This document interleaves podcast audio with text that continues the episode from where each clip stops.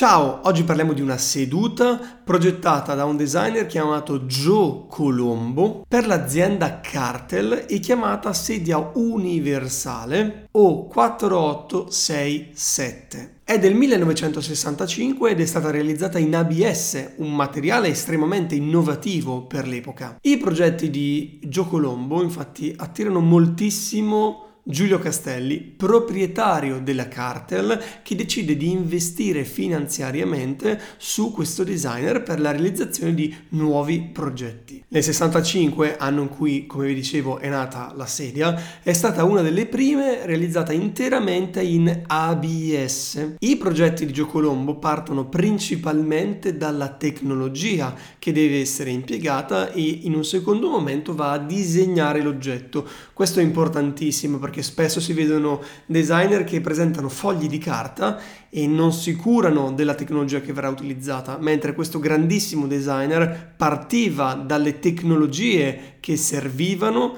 per poi disegnare l'oggetto. Joe Colombo disegnava ogni parte che componeva i suoi oggetti, fino ai più insignificanti dettagli. In questo caso abbiamo una seduta composta principalmente da 3 stampi per la versione base. La parte superiore è realizzata in monoblocco, una sola gamba e dei piedini sottostanti. Ora, analizziamo tutto nel dettaglio. Ogni componente è realizzato ad iniezione plastica e quindi significa che della plastica viene iniettata allo stato fuso all'interno di uno stampo in acciaio. La plastica rimane all'interno fino a quando non sia completamente solidificata, dopodiché apriamo lo stampo e otteniamo un semilavorato. Deve essere rifinito ad esempio nel bordo. In più bisogna tenere in considerazione l'angolo di sformo, il fatto che possa rimpicciolire del 3%. Questo è spiegato così a grandi linee.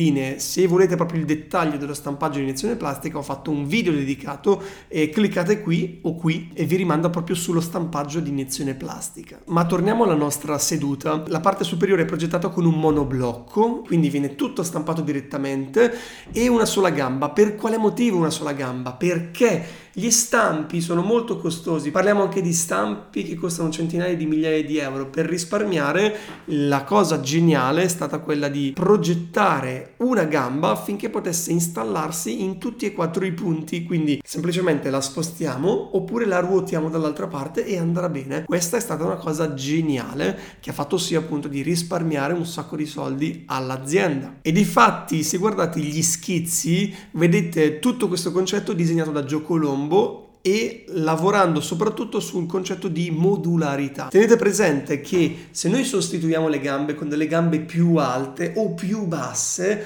possiamo ottenere uno sgabello aggiungendo magari la parte orizzontale sotto, oppure una sedia per bambini. Con le gambe possiamo anche creare un tavolino in maniera tale da ridurre al massimo la spesa, quindi minima spesa, massima resa. Questo era Joe Colombo e attraverso i suoi oggetti noi capiamo la sua filosofia. Inoltre questa seduta è impilabile per riuscire a ridurre al massimo lo spazio che potrebbe occupare, ad esempio, quando dobbiamo andare a stiparlo in un magazzino, trasportarlo, o ad esempio quando, non so, c'è una conferenza, dobbiamo metterli via, li impiliamo uno sopra l'altro e via. Se guardate lo schizzo, se guardate la seduta, vi accorgerete che frontalmente è tagliata di netto. Per quale motivo? Perché questa seduta poteva essere posizionata una accanto all'altra per creare ad esempio una situazione come se fosse una conferenza. Posizioniamo le sedute una accanto all'altra per aumentare al massimo lo spazio occupato. In più poteva essere installata una parte per creare, non lo so, un piccolo tavolino o dei braccioli, quindi si potevano fare varianti diverse. La più famosa è la classica seduta, quella altezza più o meno 430 se non sbaglio, che era stata fatta, in realtà dovrebbe essere 450.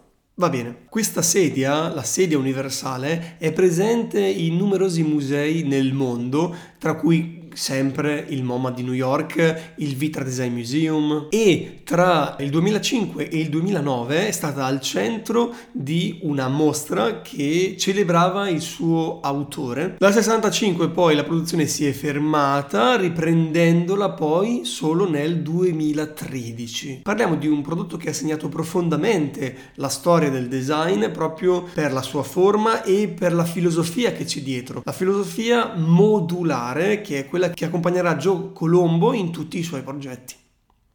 Tutto qui. Se vi è piaciuto questo video lasciate un like, iscrivetevi al mio canale se volete continuare a seguire altri video, come ad esempio altri su Joe Colombo, basta cliccare nel prossimo video e basta. Ecco, una cosa che non vi ho detto, i colori potevano essere variati, sempre in monocolore, nel senso che se volevamo una seduta nera o una seduta bianca cambiavamo i polimeri plastici prima di essere inseriti all'interno dello stampaggio ad iniezione plastica. Tutto qui, alla prossima, ciao!